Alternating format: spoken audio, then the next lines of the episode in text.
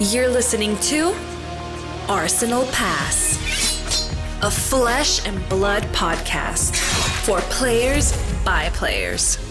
And all about strategy, leveling up, and the latest news in the world of Rathe. Welcome to Arsenal Pass. So you went out to the wilderness. Did you, Brendan? Did you find Bigfoot? Uh, no, I did not. Um, it was pretty crazy trip though. We actually planned for two nights, three days, and we ended up just doing it in two days. It's a 26 mile loop, a few thousand feet of elevation. Um, and yeah, the main reason for that was there you need a there's there's a ridiculous permit system in Oregon. It's it's terrible. Um, but we kind of knew we didn't have one of the permits we needed, and we ran to a ranger on the way up to the very top. And he's like, "Yeah, just don't stay here another night." So we ended up just finishing the whole entire thing, which was cool. Um, great trip. I learned a lot of lessons, and uh, yeah, I'm ready for the next one. I think we're doing uh, K2 next. I don't know if you've heard of that mountain. I, I'd heard it's a bit of a walk. That one. You should probably probably set your sights a little bit higher. Yeah. But while you start training for uh, K2, before that, we're going to talk a little bit this week about the art of defense. So not the art of the hike, Brendan, or the art of the walk, or the art of the climb. It's the art of defense. Uh, we had a great question a while ago about when to defend and when not to defend in Flesh and Blood, and uh, it's a pretty integral part of the game, right? Might be slipping away a little bit in some some aspects, but today we are going to go over, uh, I guess, some some key concepts and some things that can give you some edges, give you some percentages, uh, things to remember to gain just a few little points here and there that can add up to some pretty big wins. Um, over the course of the game. So looking forward to that. We also have a great Commander Cookout question that we're going to get to as well, Brendan. But before then, I guess, how was your week in Flesh and Blood? If you did play any Flesh and Blood this week, Uh, almost non-existent. I played before I went out, but I haven't. We only played a little bit post ban, and then I went on my trip. So, um, yeah, took a took a took a bit of a break from Flesh and Blood, but that's because I knew that be a, there would be a grind time when I came back. So, looking now at the these kind of future two weeks we have before we head out to Lille to sort of lock in on a deck, ideally lock in a de- on a deck this week and then work on game plans. Maybe lock in on two decks, right? Because there is a bit of meta dependency on what deck we will pick. But lock in on game plans, figure out sideboards, and then really look at the data from other tournaments prior to the Pro Tour to, you know, maybe sway us this way or that way. Because, you know, Singapore beforehand, you know, some of the battle hardens. There's a lot. Um, there's a lot of information you can utilize to pick your deck for Pro Tour number two. mm. reading between the lines, Brendan, it really feels like you know the ban came last week, and you were hit so hard and such a such an emotional reaction for you that you just had to walk away and go into the forest for five days. Is that is that just coincidence or intentional? I just I, just know? couldn't be around the internet. I couldn't think about those freaking stubby hammers. I had to go just sit in the wilderness and ponder. Um, and now that I've come back, I did post on Twitter. Um, I had a, a, bit of a clairvoyance, a moment per se, and I've um, I've locked on Saber Bolton. Everybody, that is my deck for Pro Tour number 2 mm-hmm. And along with your Azalea deck that you you always love to talk about. Mm-hmm. Well, tell what I uh, I just spent the week testing, trying to get in some sessions where I could, ramping up a little bit. Uh, I fly out earlier than you do, Brendan, so I'm off to Singapore in, I mean, when the pod drops in four days. So haven't got long now. Uh, but then, of course, once we get to Lille on the Tuesday before the Pro Tour, do have two or three days with Brendan uh, and and Sasha to just work through some things and, and work out, like you say, sideboard plans, game plans, uh, what we want to play for the PT. Hoping to get in another last few drafts this week, this weekend, um, time permitting. And yeah, that's kind of been the week in Flesh and Blood. Haven't uh, did I play an event? I feel like I played a. Oh, I went to a, uh, a like a 1K event here in Sydney on Sunday, which was awesome. Really well run by uh, a store called Grimdark Gaming. They're uh, first my first time down there. They're about sort of like an hour, hour 20 minutes from me. So a bit of a drive, but I wanted to get in some some CC, and uh, I've heard so much about the store, so I really wanted to get down and play there. Had an awesome time, awesome experience. Uh, had a, a direct rematch of my nationals final, and I lost this time, Brendan. I got taken out by an Oldhim and uh, by ex- exactly the same player that I played in the finals at Australian Nationals, did getting he, his uh, revenge, taking me down. So did he attack you this time? he definitely did attack okay. me. Uh, so no, we had, we had, a good game, good day all round. Uh, it was quite late by the time I got home, so it was a big, big day for a Sunday. But um, managed to get that in last sort of I guess event before before calling in the in the PT. But no, all good stuff.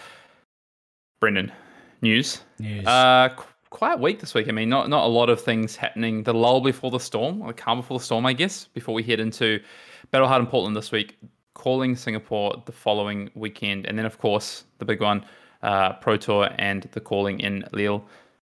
It's all about to go down. Uh, we've of course had the the ban restricted announcement. We now have three weeks of of events around the world. And then we head into national season, which is crazy. So we get a, a ban restricted announcement on the 30th, right? So I just want to remind everyone of that. We have a scheduled ban restricted announcement on the 30th August, following the conclusion of uh, the Lille weekend, and then we head into national season. So uh, it's going to be a pretty pretty full on time.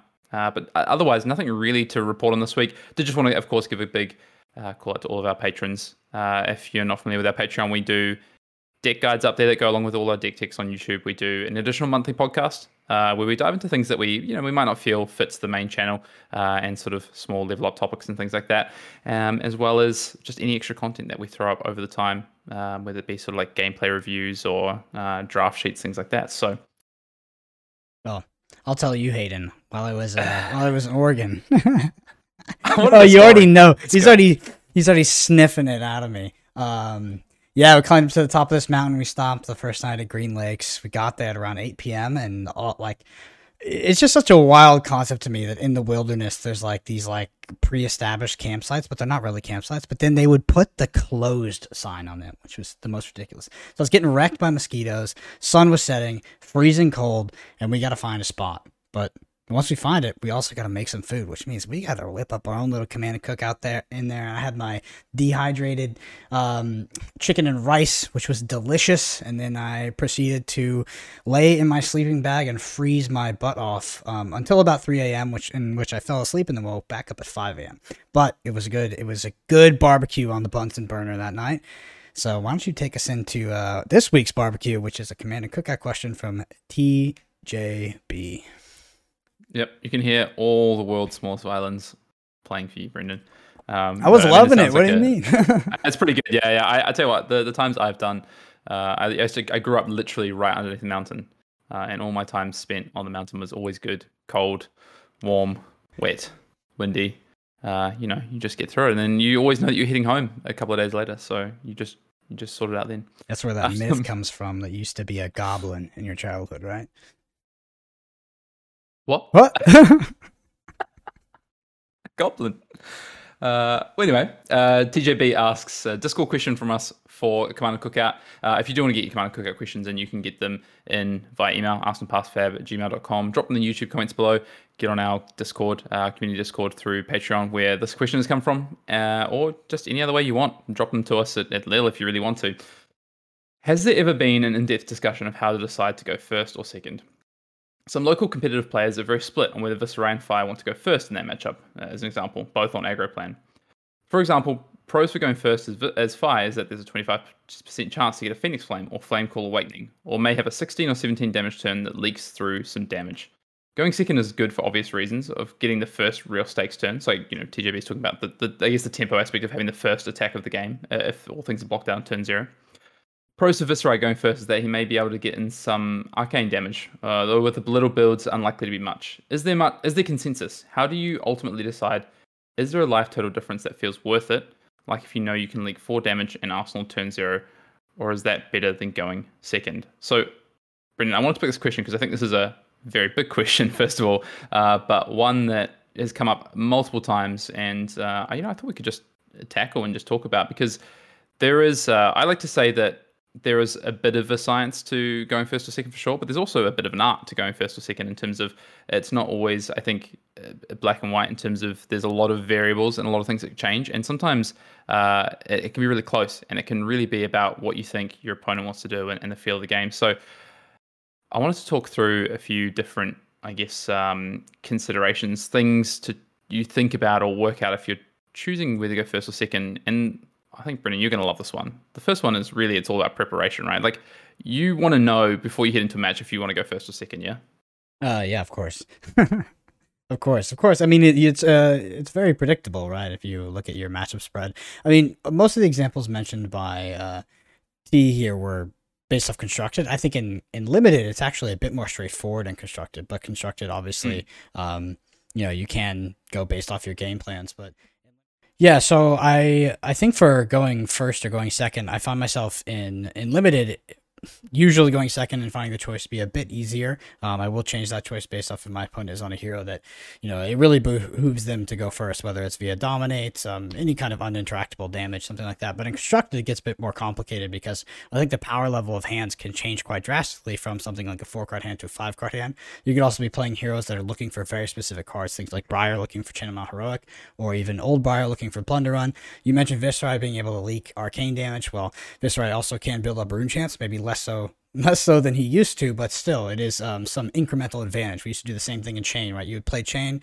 um, you would choose to go first, and a lot of times you would shackle pass.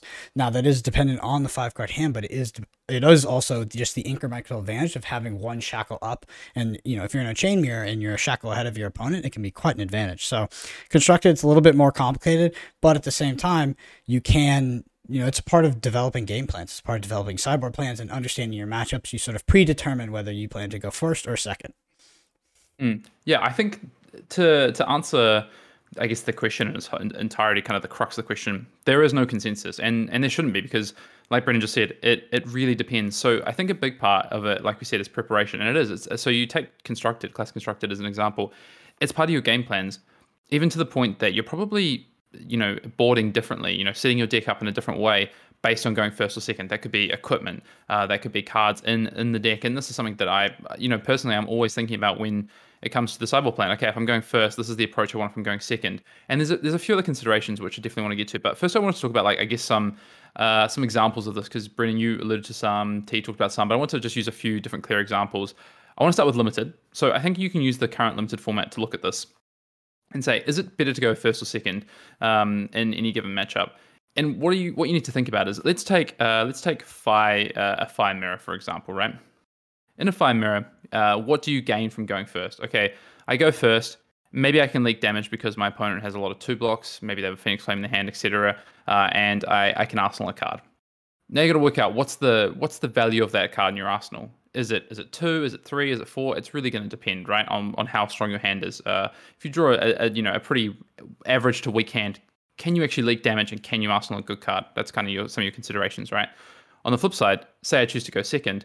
Well, you know, uh, my opponent tries to leak damage. I block out with my whole hand. Maybe I leak one or two damage, and then I get to come in with the first, uh, you know, attack that takes tempo on turn one, with both players having a full card hand. So those are kind of like some of the, the base considerations, right? And I think a lot of the consensus is you, you you know you obviously want to go second in this in this current format of limited. If you port that over to class constructed, you know, Brendan, you just said it. There's that might be the considerations you're looking at in limited. There's so so many more that come into it uh, going second. I think there's a few kind of uh, I guess like rules of thumb you can come back to and things you can and think about. I guess concepts you can think about, but you know, use an example. You talk about chain, right? Well, in most matchups, how what's the value of the getting a soul shackle and getting a card in arsenal and maybe a rune chant on the board uh, versus having, I guess, the tempo. In chain, that soul shackle was like so so important because it represented a, a card and, and that kept going. You know, you get to your third soul shackle, you know, half a turn earlier, etc. So going first was is generally really really strong, right? Uh, but maybe in a, a more traditional aggro matchup, where the the value of that Arsenal card is not that high, but the the tempo and the damage for going second is higher, then maybe you want to go second. So uh, warrior mirrors, for instance, could be could be an example of that. So there's a lot of different uh, things to think about. Yeah. How do you? Um, I actually want to say one thing on that as well. Is like, it's what's really important is to think about what your opponent wants to do. So you can think about all things you want to do with your deck, like this is what my deck can do, but that's only half the equation. Your opponent's sat on the other side do they want to go first or do they want to go second? So what are they trying to do? Limited, I think again, this is a lot easier. Like you said, you know, you just talked about the fire mirror. Well, you've just done both sides of the equation. Switch it to Dromai on the other side. Do their side of the equation. What do they want to do with their first turn going second or first? And and you can work backwards that way. And you can do the same in constructed. It's just a, a little bit more complicated because you probably need to know a little bit more about what your opponent's trying to do and what's in their deck. Yeah. Mm-hmm.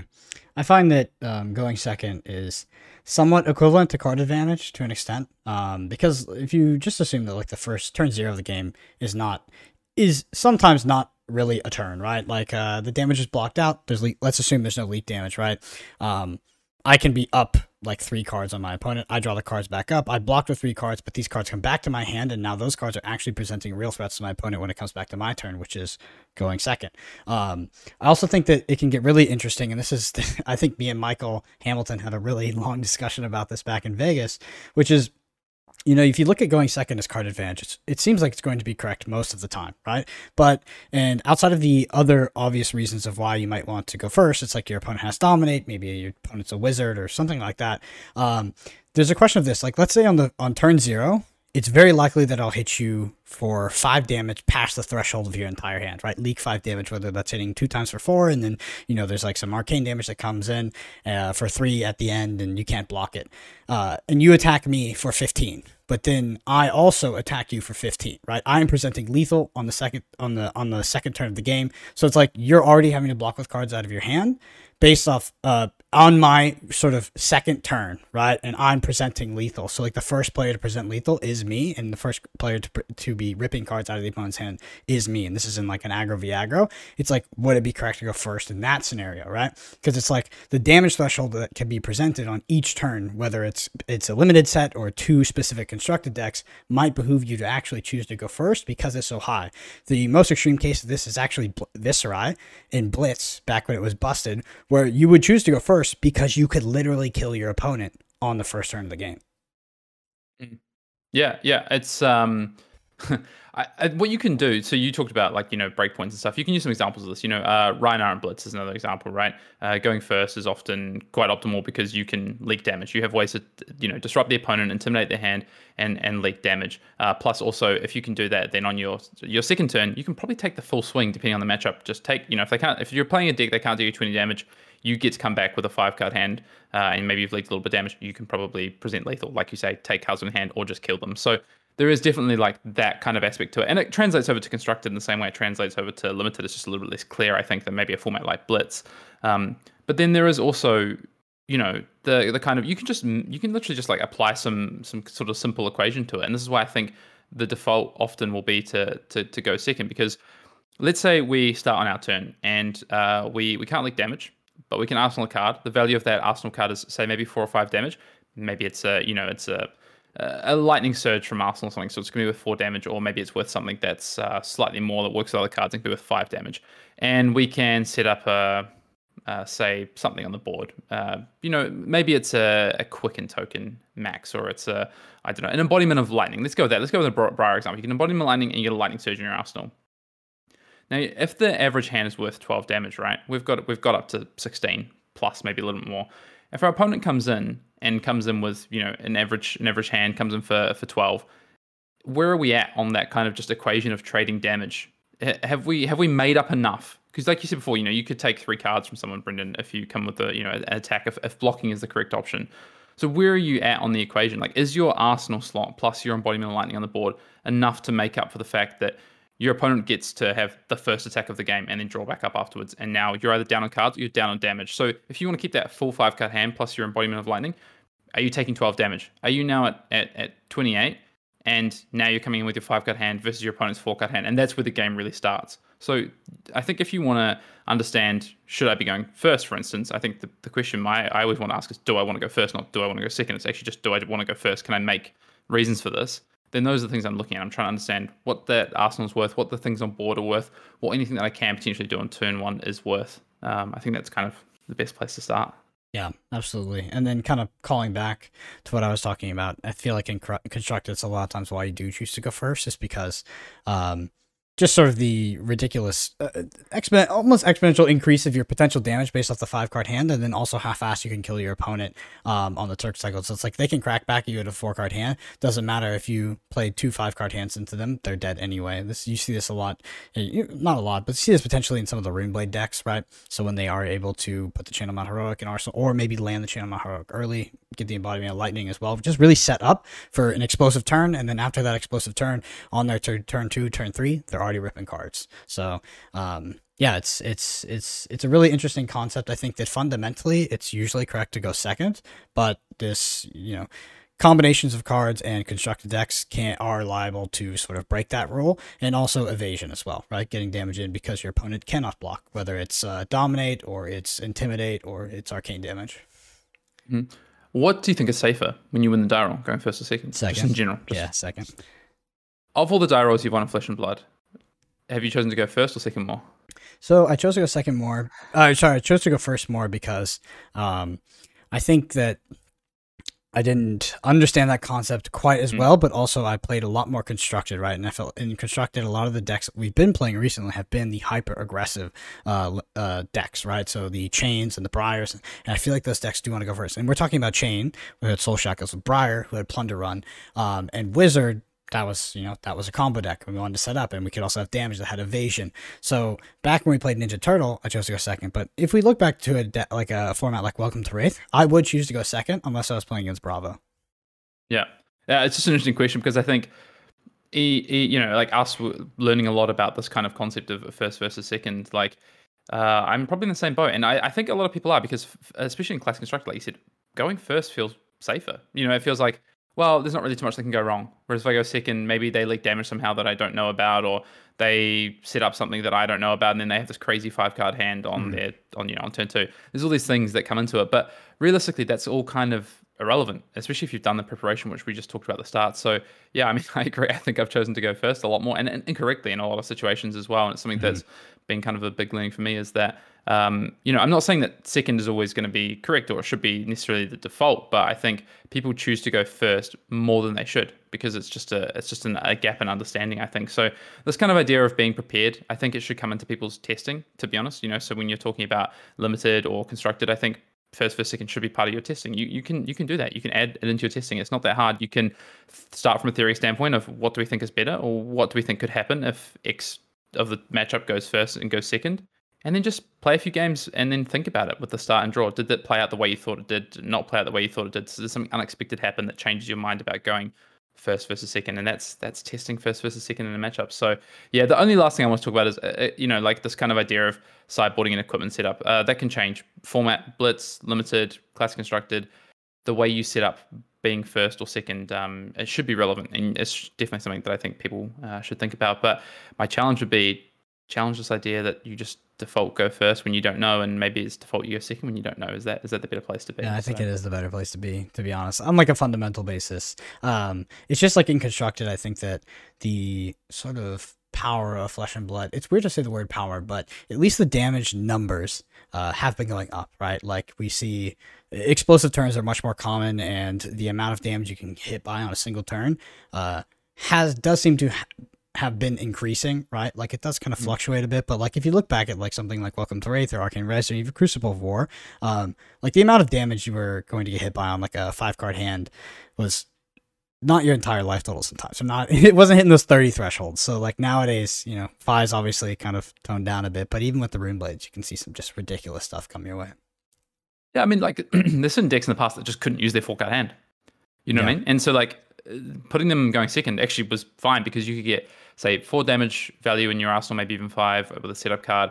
Uh, you get something on the table, maybe it's a couple of runechants or whatever, and then on their turn they're like, uh, cool, I come in for seven with this attack. And you're like, cool. So you know, like this is. I'm, I'm trading, you know, pretty equitable damage here, except that I, I now have this five card hand, which can be exponentially explosive. So, and it's the same in limited. I think you look back at this limited format has really good ways to utilize your full hand. Uh, previous limited formats, you know, Welcome to Rathe, there's Let's Go Again, uh, even something like Monarch, right? Uh, with a deck like Levia, often it's like, I want to block with two cards, attack with two cards. And if you put up the opponent going second, it makes it really difficult for them to do that. So, you know, there is there is nuances, I think, and it's going to be format dependent, it's going to be deck dependent, and um, again, you can just kind of be prepared for this and be across it. So, Great question there from uh, TJB. If you do want to get any questions in, like I say, to the Commander Cookout, you can do it any which way you want. Email, uh, again, it's arsenalpassfab at gmail.com. Um, you can drop in the YouTube comments below or DM us. Anyway, Brendan, I think it's time to talk a bit more about sort of fundamentals and concepts in Flesh and Blood and move on to the main topic of the show. Yeah, defending in flesh and blood probably one of the most underrated concepts because it's it's a bit less sexy than attacking. Although some people really do like defending, some people think it's the sexiest thing you can do in the game. Um, but I think this is the one of the biggest level ups you can get as a new player, right? Because I remember when Flesh and Blood first came out, so like back in 2019, 2020, a lot of newer players that came from other games would they would always ask me like a kind of like a single fundamental question, which is like, why would I ever block? Um, and I think that's a good way to actually open this main topic, Hayden, and I'll pose that question to you, which is why would you ever block in Flesh and Blood? Why not just attack? I mean, there's so many reasons. I mean, the, the first, the first, the, the obvious reason is to get the most value out of my hand. That's the the most obvious reason for why you should defend is to get the most value possible out of your hand. So, like we said before, uh, a hand might not be able to use all four cards offensively, like we just talked about with the commander cookout question. They might only be able to use two efficiently. So, you know, if I have an attack for seven and I have two cards that block for six, well, I can get you know 13 damage out of that net. Like that. That's the the very base reason for why you should defend in this game. Mm-hmm. It's it's an interesting. It's like there's been this kind of like uh, I, I wrote some notes to this before and I was thinking about it. Like there's been this kind of uh, I I think ebb and flow in Flesh and Blood where we've moved more and more actually now towards this idea of like the offensive turns are the strength of the game. Mm-hmm. You know, like people are so whenever we talk about the game, whenever we talk about class constructed decks, even when we talk about limited decks, a lot of the focus that that us anyone any players out there, a lot of the focus comes on what does the offensive look like? What five cut hands have become the like you know the buzzword of the buzz term of of flesh and blood. You know what do these five cut hands look like? How much damage can you push? But really, and I, I guess it's what something that gets forgotten is that defense is still part of the game. And of course we do. I'm, I'm not just talking about ultra defensive decks, right? I'm not just talking about like you said before, you know, the love of the defense. I'm not talking about Oldhim. I'm not talking about fatigue. I'm talking about just generally first of all, like I just said, getting the most out of your hand, but just defending for efficiency and defending to gain advantage in games because there's so many ways, and I think defending is getting harder. To be honest, I think that's a, a, big part of it as well, and I think it's something that for some reason is being missed, and we should talk more about because combat chains are going wider. You look at things like like Fire, Briar, um, damage is getting more mixed. You know, a lot more arcane and uh, split damage, arcane damage, and physical damage with rune blades, of course. Uh, and you know, even to the point where we see things like um, you know, like Dromai, there's you know, or Prism, there's different damage types coming at you with permanents on the board in the form of Dromai. So I think the defensive portion of the game is becoming harder, but we seem to only focus on the offensive game at yeah. the moment. It's a it's a funny it's a funny thing that's happened. Uh, I don't know if it's quite a bell curve, but definitely when the game started, nobody really blocked. Like there's a, there's very few blocking, and then the blocking came in. People realized like, oh, and this is back when we had just a few sets, but it was quite easy to evaluate the value of your hand uh, on offense versus defense. But now it's gotten a bit different because of the way the cards are sort of dependent on each other and um, just how how exponential the power can be, right? Um, things like Plunder Run, right? Uh, and multiple hit triggers, getting multiple embodiments back in those days. Nevertheless, uh, I think we went through a phase of like a lot of blocking, right? Fatigue became a thing. There were a lot of control decks. And then we sort of come back into this phase where blocking is actually starting to be seen to an extent. It's not quite there, but it's becoming, uh, I've heard it mentioned as sort of that in the same mythical realm as the second cycle of the deck. Like some people don't think that blocking exists. They said, why would you ever block? Because like now you see decks like Fai, especially Combo Fai. You see the Rune Blades sometimes. Uh, they've been powered down a bit, but back in the day, it's like, well, I just always do more damage with my hand. It always does more damage. And there's been like this sort of, you know, no block to block to no block again. But now with the bans and some of um, some heroes rotating out, I think we're coming back close to a portion where you do want to be sort of taking a closer look at your hand and figuring out if you do want to defend or attack. Yeah, it's not just classic construct as well, though. It's, it's limited. Yeah, like mm. I think that's something something I noticed at my limited road to nationals is that um, people were just like misblocking and losing points of of health basically you know like it got to the point where the end of the chain where they're like oh, i'm going to defend with this card at some point but i want to hold it for an on-hit effect and all of a sudden you know the phoenix flame is coming in and then they're like um I guess I block with this card, or I don't block with them. They have a dead card in their hand. You know, like those sorts of things are starting to creep back into the game, which I, I think is is kind of crazy, right? Because that's that's just you just lost two points of damage there, or three points of of damage potentially, um, which is kind of nuts, right? But it, it is something I'm seeing a bit more of again. So and it's not um, like I said before, it's not easy. Like the defending of this game is becoming harder because let's say, for example, you know, you think that okay, defending is like net negative, right? Like I don't want to defend because my hand always deals more damage. I have like all these two blocks in my deck. Uh, my things say three and four and, and plus on them, right? But then you've got on hit effects coming back into the game you know more or in some way shape or form whether it be you know something like um Skies out of, of Viserai whether it be you know like crush effects whether it be this and that and, and taller effects are easier to see right because say a crippling crush comes in at you or a spinal crush that's the attack I know what's happening um let's stay away from pummel for now but you can see that right in front of you right Whereas if your opponent has five cards in hand, they lead with their first card, and you know it's a it's a zero for three. It's a Brand with Cinderclaw. What does the rest of their hand look like? That's really hard to know. So it's really hard to know how you should defend. But your your defensive hand, so your hand, sorry, if you your kind of just default is like I want to attack with all these four cards, and then your opponent comes in with they've got mass momentum and they're playing fire. If you don't defend, say that second or third attack, right? What's the, the value of that card in your hand now? Because you, you've now just given them the card. It could have been worth two on defense or four on offense, but actually maybe it could have been worth five on defense because they draw another red Brand with Cinderclaw or Rising Resentment or whatever it is. So there is a there's a lot to think about when it comes to, to, defense. I think outside of just the printed numbers on my card do this, and the printed numbers on my opponent's cards do this. So um, I think the one big takeaway you just asked why to me before, Brendan, right? But when I think about why you should focus on defending or defense a lot more, and, and these sort of like I guess try and honestly try and get more edge with your defensive sort of side of the game is that you're going to remember the small mistakes you make, the small mistakes you make on offense, right? Like, oh, I missequenced this, or I didn't quite do this the right way, or I'm my Snapdragon scale is right, Brendan. Um, but are you going to remember the times where you leaked one or two damage from misblocking? Oh, I didn't block the three attack. Now my opponent's coming with a two attack, but I, I committed to blocking with this card in my hand because it does nothing. I've missed a point of damage that way, or you know, small things like that. Those are things you're not really going to remember, to be honest. I don't think people focus on as much, but it all adds up. Like one to two damage across four or five turns in a game is 10 damage. You know, like it's five to 10 damage. That's a lot of life total. And these games could end at one or two. And you might not take a look back. You might take a look back at a specific turn and be like, oh, I leaked a, you know, I, I didn't save a point of damage here or two points of damage here. Uh, but, you know, I lost by like five or six life. And was, But actually, if you looked at multiple turns in a row, could there have been a lot of damage that got missed over that game just by some inefficiencies in defense? And, and you might not always see them straight up, I think, uh, is something that I've kind of learned. Mm-hmm. I think you're absolutely right, and this is uh, I see this play out a lot with Quell as well, like misusing Quell in the current format, the coin limited format.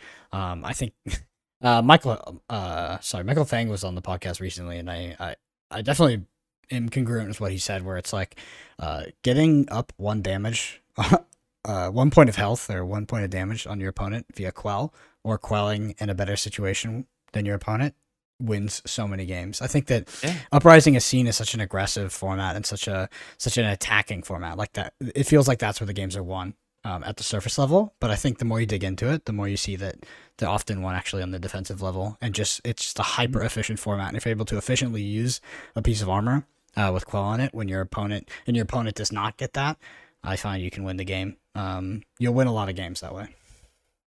Yeah, and I, I think it's actually it translates into class constructed like the the I guess the skill, like the the either ends of the sort of like skill gap I guess are, are closing significantly, and and the game's getting tighter. There's more explosive decks out there. You know, one or two points of damage can matter a lot more, and I think it's um it, it translates across all the formats. So I think we've you know especially me have waxed lyrical enough about kind of the the reasons why we should focus on the sort of defensive elements of the game. But why don't we talk about, I guess, some of these considerations on a defensive turn, like how how do you approach this? What are the things you should like focus on and think about on the defensive side of the game to notice these things, to improve on them, to to get better on them? So um, I want to start with the first one because you know it's it's pretty simple, but I think it does get forgotten often because sometimes the default is well, I'm just going to attack with my whole hand. But mm-hmm. Brendan, it's um it's just doing the math. Yep. It's just what is the net damage that's available on the table here, taking all things into consideration. So I used that mask momentum example before, but if I attack with all my cards, if I defend with all my cards, and then some iteration in between,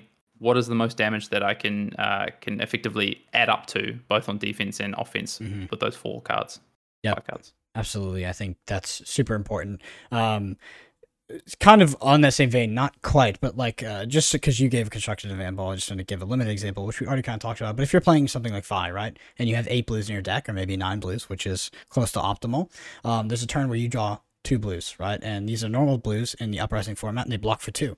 You utilize that turn to pitch one of your blues for Quell, and you turn that blue into a block three it seems small, but it is massive, right? Because the likelihood that there will be three attacks in that combat chain where you're uh, you're facing an opposing Fai, uh, and they have a four card hand or a five card hand, extremely likely, right? So you now have an, like the option to cash in a two block blue for a three block total, and it was going to be redundant in your hand anyway.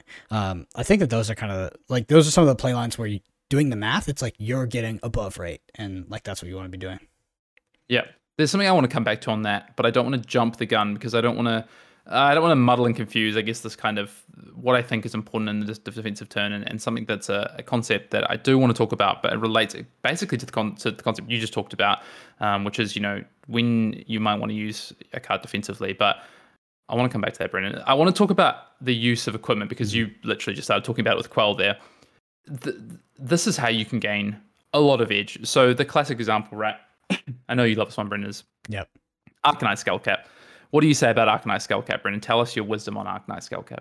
Well, it's let's just let's let's let's back it up a bit. Let's talk about how equipment gets used incorrectly. And it's going to sound really funny, and you're going to be like, I would never do that. But I've seen so many high level professional players in calling finals, in national finals, do this silly thing.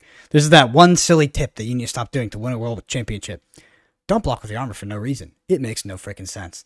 Not all damage is created equal, and most decks have on hit triggers. And if you're if you're cognizant that your opponent does have on hit triggers, like you know they have snatch, if you're blocking raw damage with your armor that is going to kill you or put you at a critical threshold where you will die and you won't be able to interact, that is incorrect. Um, and it's often even incorrect with Arcanite Skullcap. So, yeah, so for Arcanite Skullcap, it is important if you can to get the value of three block out of it. But I don't think at the cost of potentially losing the ability to block with it when a relevant on hit trigger comes. So, like, let's say Arcanite Skullcap is your only block available. You know your opponent has snatches in their deck, but you're still like, oh, I just want to cheek out this one block, and I think I'm going to be lower later. Okay, let me block with it, and boom, they hit you with the snatch, and I have to block with two cards. Or let's say you have your five card hand, you have Channel Mount Heroic, right? You're like, I'm about to just put it on my opponent. I will never be at a lower life total. Yeah, it might be actually correct to early block with Arcanite Skullcap and get some value out of it while you can. Maybe not on on hit trigger and just do it for raw damage because you know that you're going to be the beatdown on the following turns. Um, yeah, and so that's a little bit of a ramble. Those are my opinions on Arcanite Skullcap, and also about this phenomenon where people just randomly block with their freaking armor, which is ap- actually happening a lot less. I remember walking around Pro Tour number yeah. one at the high tables and seeing armor that wasn't blocked with early in the game because that is the that is just one of the craziest things I think you can do. Like you have this ability, like this permanent card on the table that you can utilize to stop on hit triggers that will drastically increase your opponent's damage and their ability to maybe even reduce your damage. It's it's so important to be cognizant of when and where to block with that armor. Oh, I know you're passionate about it, so I had to had to hand it to you on that one and segue you in perfectly and let you go.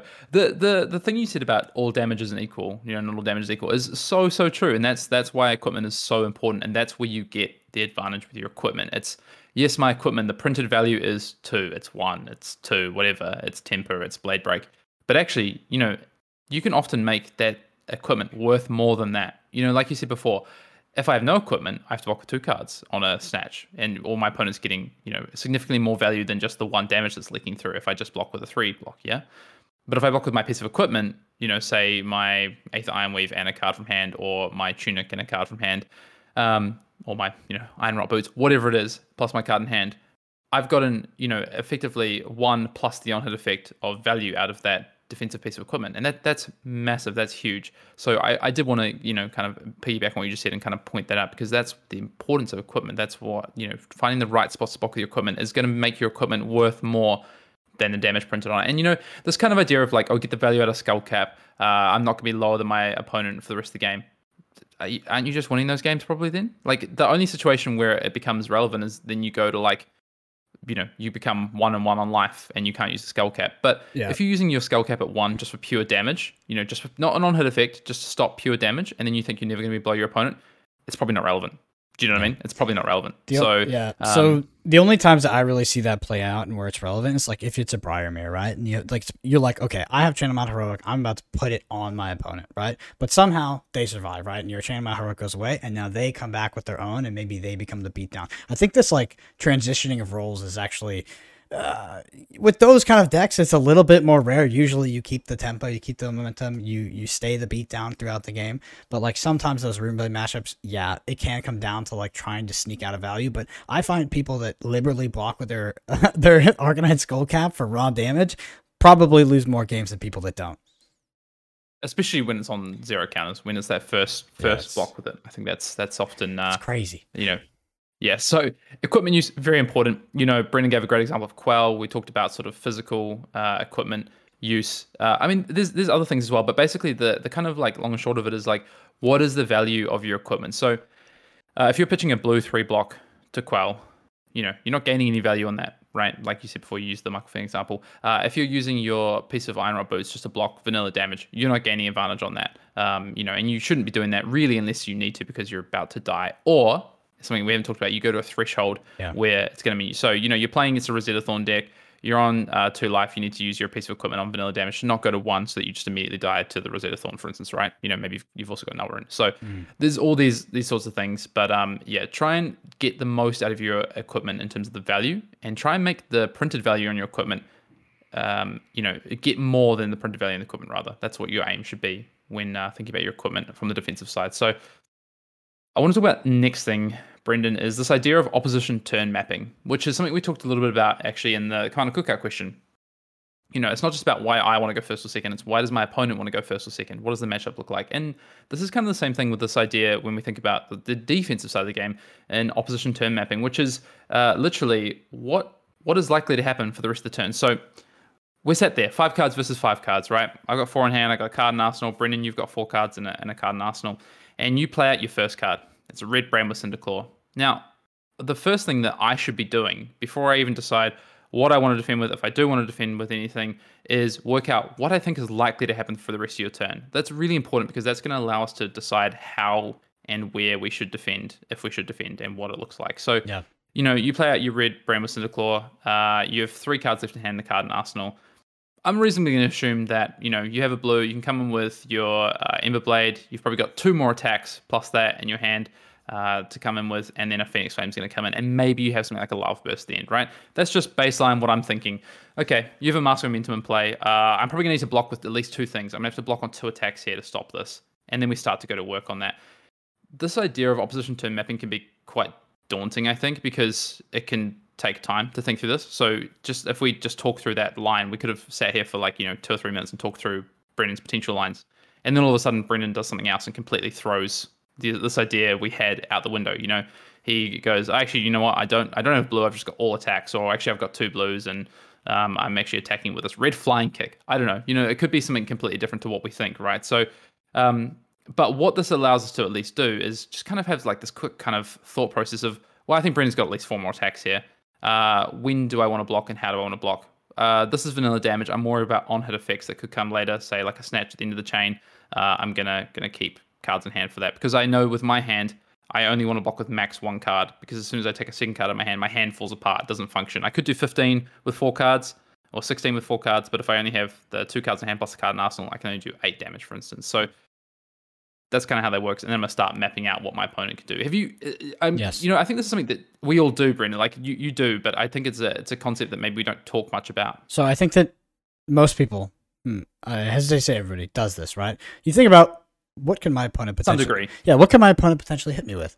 So there, I think when this gets more interesting is when you get to a point in the game where you're like, you potentially know how you win the game, and now you have to start evaluating how do I lose this game, or what is the worst case scenario? What actually could come at the end of this combat chain? So you mentioned the snatch, right? But I can think it's back to Uprising Limited, and there's a very popular card that can come at the end of that combat chain. Let's say you're about to win. You have a five card hand. You need that fifth card to win the game, and the la- you know, the second to last card is coming in. It maybe it's coming in for three, and you have one more card in hand, one resource floating. What is it? It's a breaking point. And it's like boom, you're dead, right? It's like I lose. I was I lose. Up, but, nah, yeah. on it, no, but it can be like breaking point. I can lose my my fifth card, and now it's a huge swing, right? So.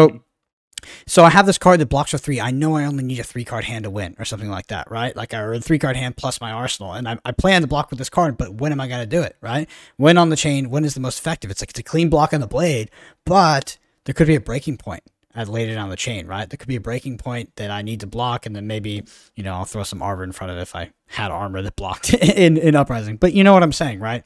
Um, so it's really easy to clean block the blade when you have no information. I think it's always better to block when more information is given rather than less. But sometimes, you know, you don't have a choice, right? Because you don't, the last thing you want to do is be going into your turn now, having not blocked with that card with redundant cards in hand that don't really do anything to help to help your turn. Um, so yeah, it's very dynamic. This is this is effectively the game of flesh and blood. Is like, what is my opponent going to do? What could they have? And how do I maximize my turn because of this? But um, Yeah. yeah, Yeah, like my example before, right? What if the last card is in fact just a Phoenix Flame for one?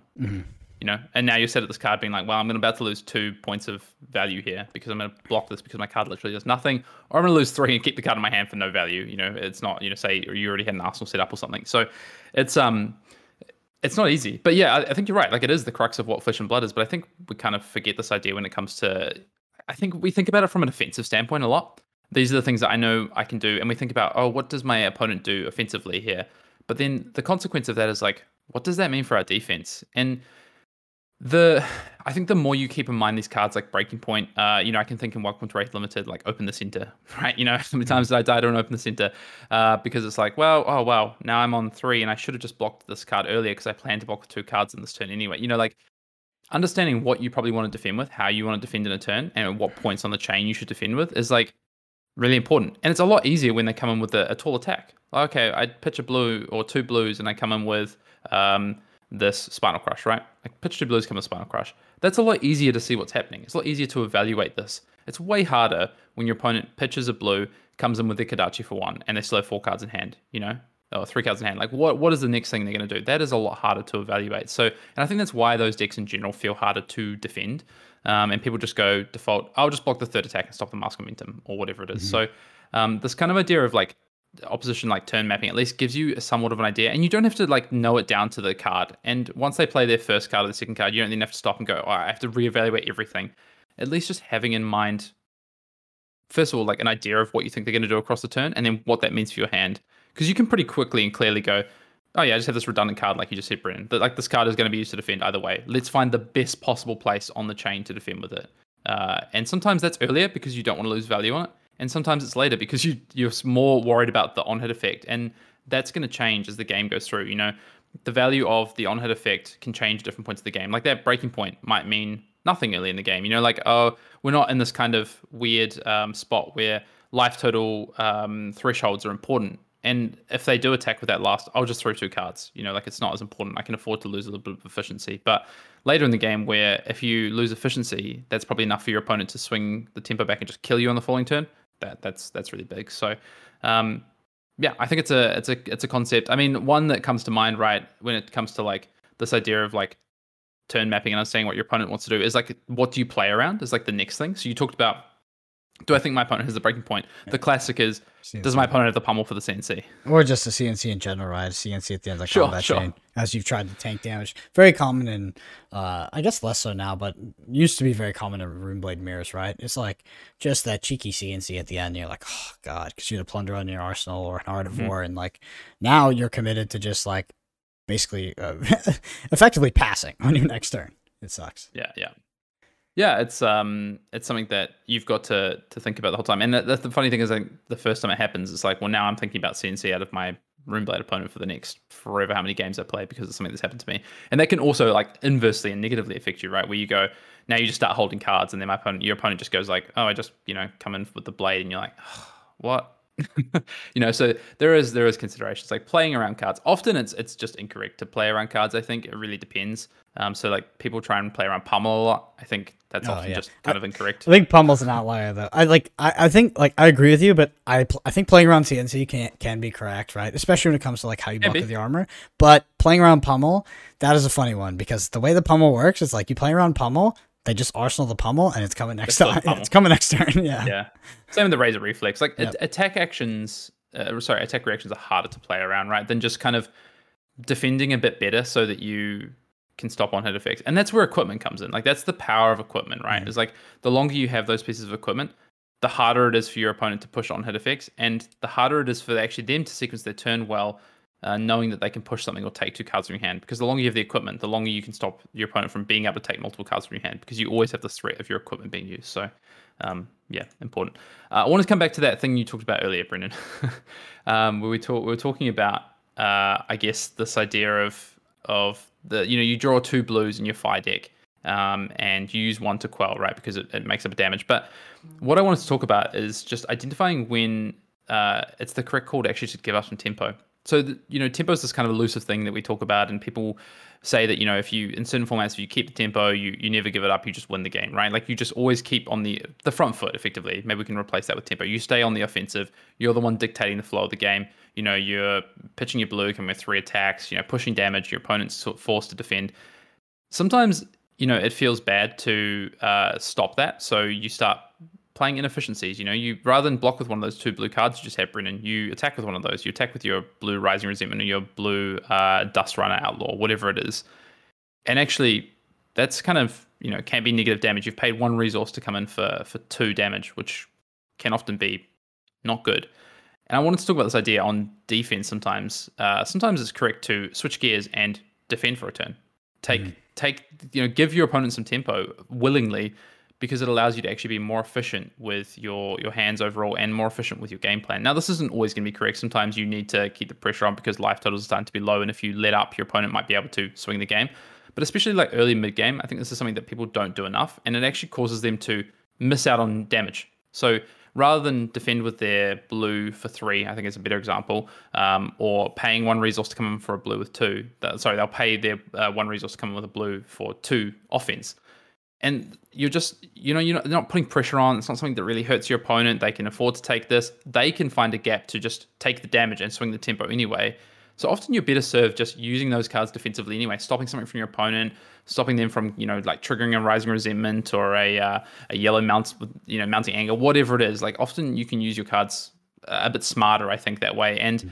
what you're actually also doing is you're saving yourself some life which we're going to talk about life threshold soon but could be really important for where the game shakes out in the end sometimes giving up the sort of or some tempo, if not all the tempo on a specific turn cycle, can be the correct call. My favorite example of or sort of gameplay to understanding tempo in Flesh and Blood was actually the Lightning Briar Mirror background U.S. Nationals when you could create multiple embodiments. Um, so yeah, I mean a lot of that, a lot of that deck did revolve around Plunder Run, but it also revolved around a balance of blocking and attacking because of embodiments. Right? There was there was a punishment for not blocking. Um, and your opponent would have enough embodiments to go ahead and block you. So sometimes you would find is your opponent, like you would have multiple embodiments, your opponent would flip their red plunder run and maybe play the art war at the same time. And you have a bunch of embodiments because you have been the beatdown. Your opponent is not blocking. You are doing damage, right? But you go, okay, I recognize this. This is my opponent's sort of pivot turn, right? They've played their, they've played the red plunder run. They've played their art of war. This is where they're going to try and flip the game. Well, it happens that I have multiple three blocks, which are now six blocks in my hand and a couple two blocks, which are now five blocks, and I might just block out their entire turn, right? And I felt like that, Bri- that Lightning Briar mirror was a real delicate balance between tempo and actually allowed you to have huge edge against your opponent. Um, but yeah, just a little anecdote yeah. there.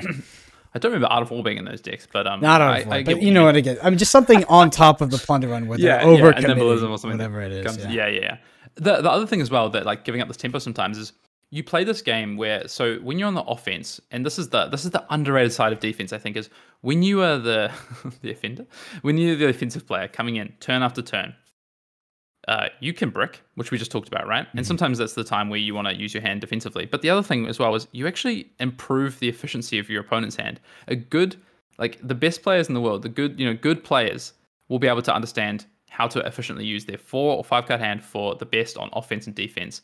And when you, uh, weirdly as it sounds, but when you are coming in and you're the, the offensive player, a lot of the time you're giving your opponent the best options, the options to defend the way they want to and attack the way they want to.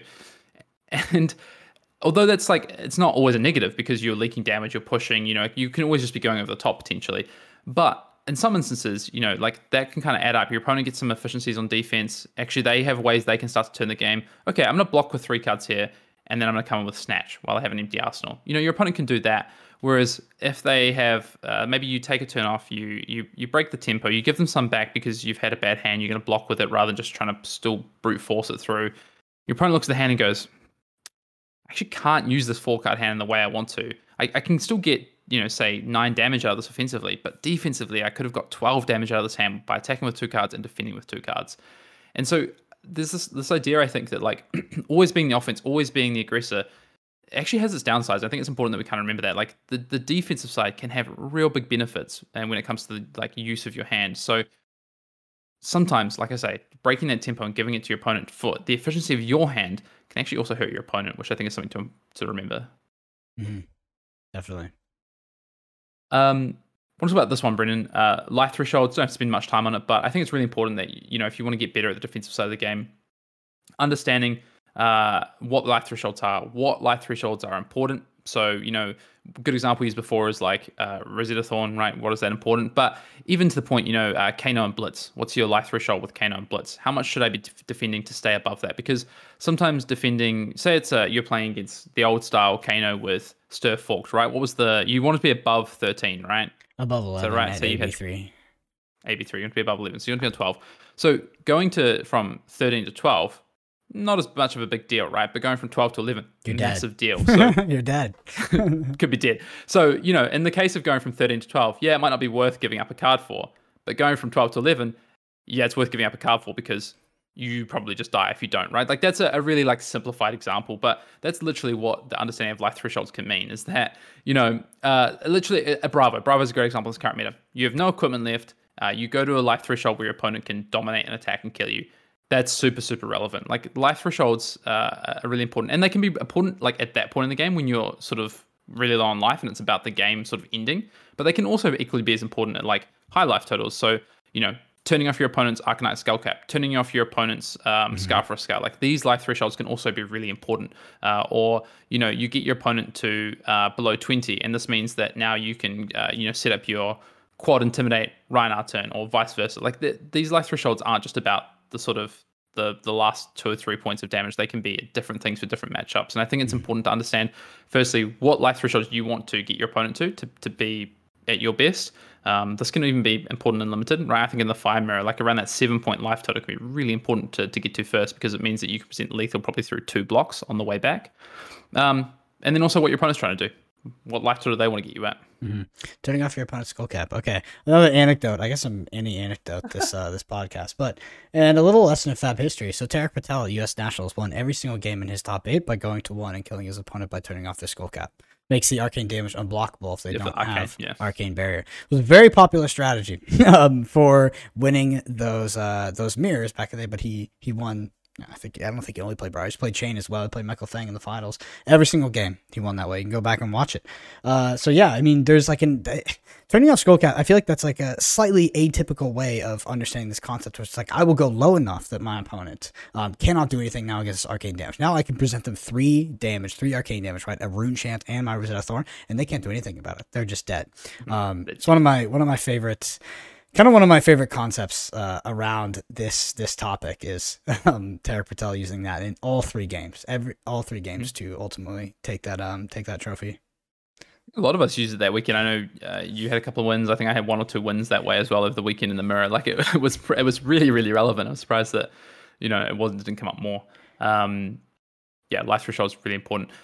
Uh, I want to give a bit of a balance to what we've just talked about. We've talked a lot about defensive efficiencies and focusing more on the defensive side of the game, but uh, you've got to think about how your game plan is affected as well. Uh, so at the end of the day, if you're only focusing on what your opponent's doing and trying to get defensive efficiencies, um, you might just lose the game because you end up playing the game that they want to play. So I talked about before, you know, sometimes breaking tempo is great and you know you can get the benefits out of it.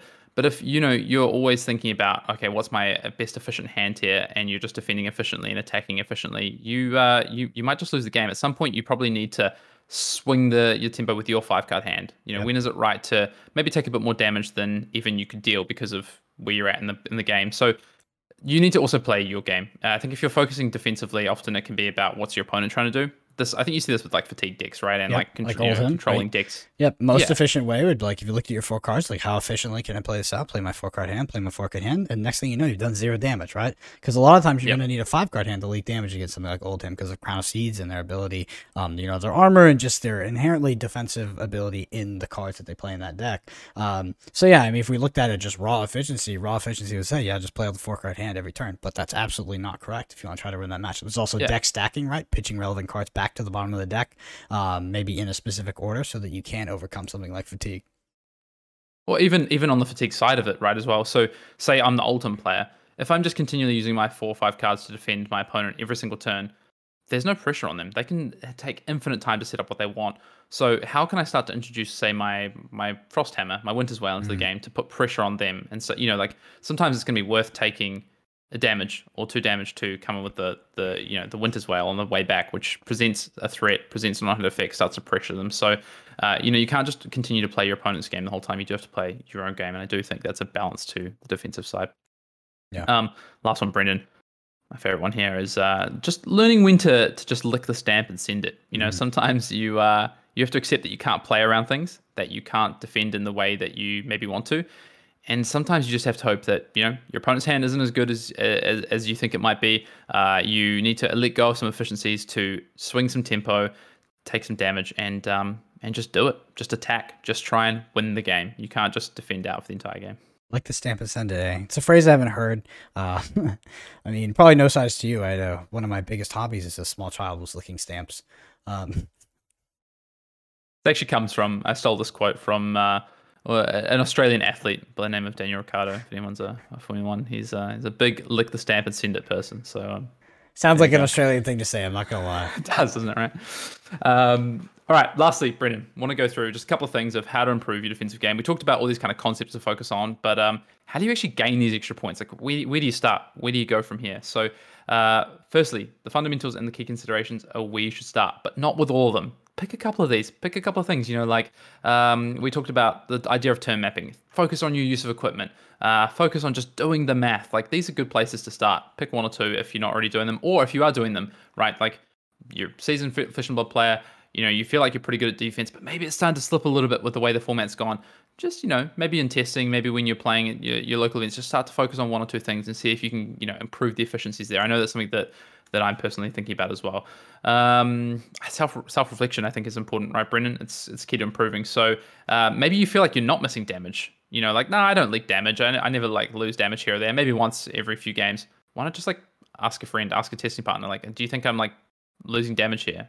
Look back at a turn like have a turn and then like talk through it. Like, did I lose damage here? Like, had I did I have a better efficient turn here?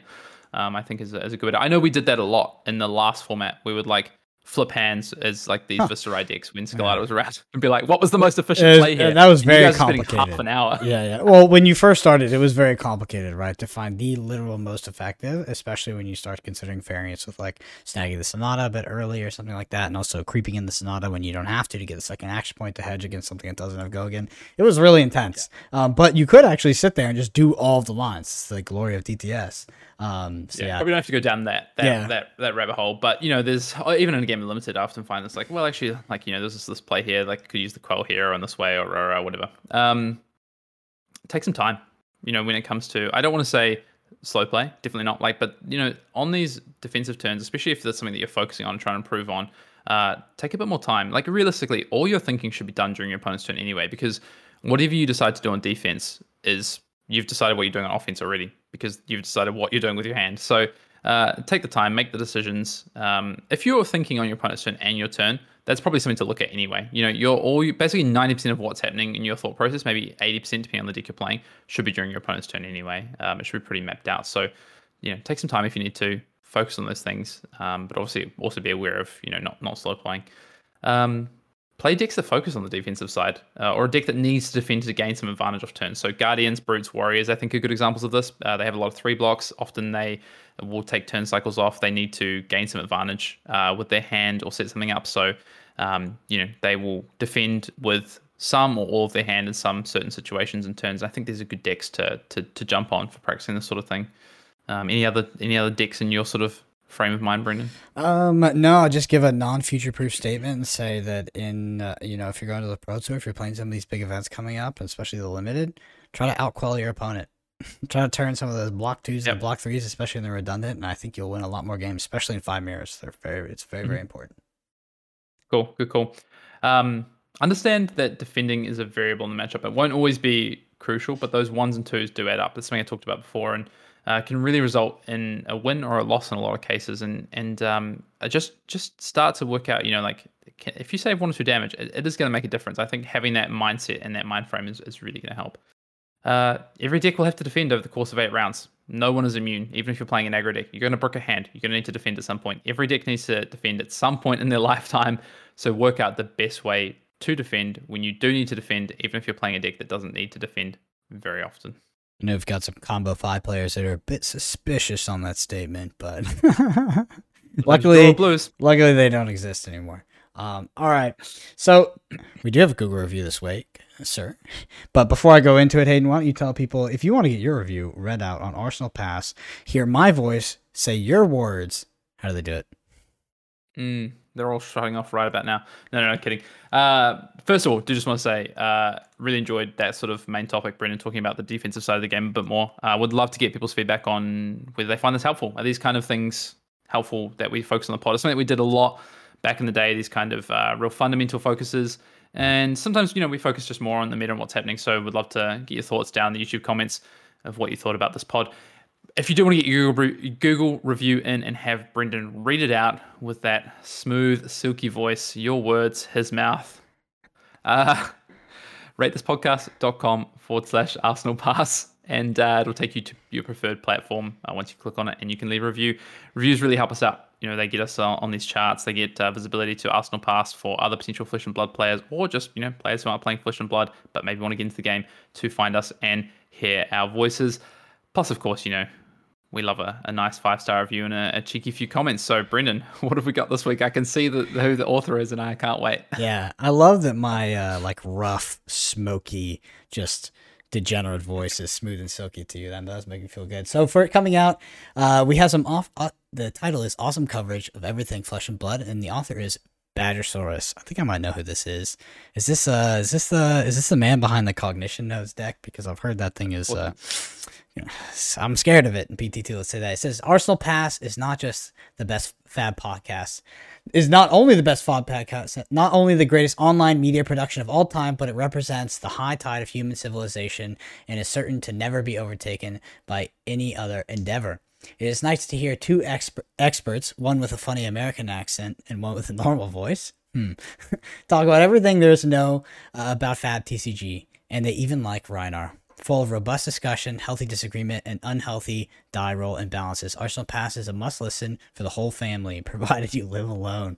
My only scathing critique is that it should be called Pass Arsenal because you pass priority in the main phase and then Arsenal in the end step. So I wouldn't be surprised if there is a lot of rules confusion about around this due to the irresponsible representation of the rules via the title of the podcast. That is true. People are actually you know that's a funny that's a funny thing because people actually do get confused because it's not because of the podcast, but Arsenal Pass is just a very popular thing to say in Flesh and Blood, but it is absolutely incorrect. Um, you do pass and then Arsenal.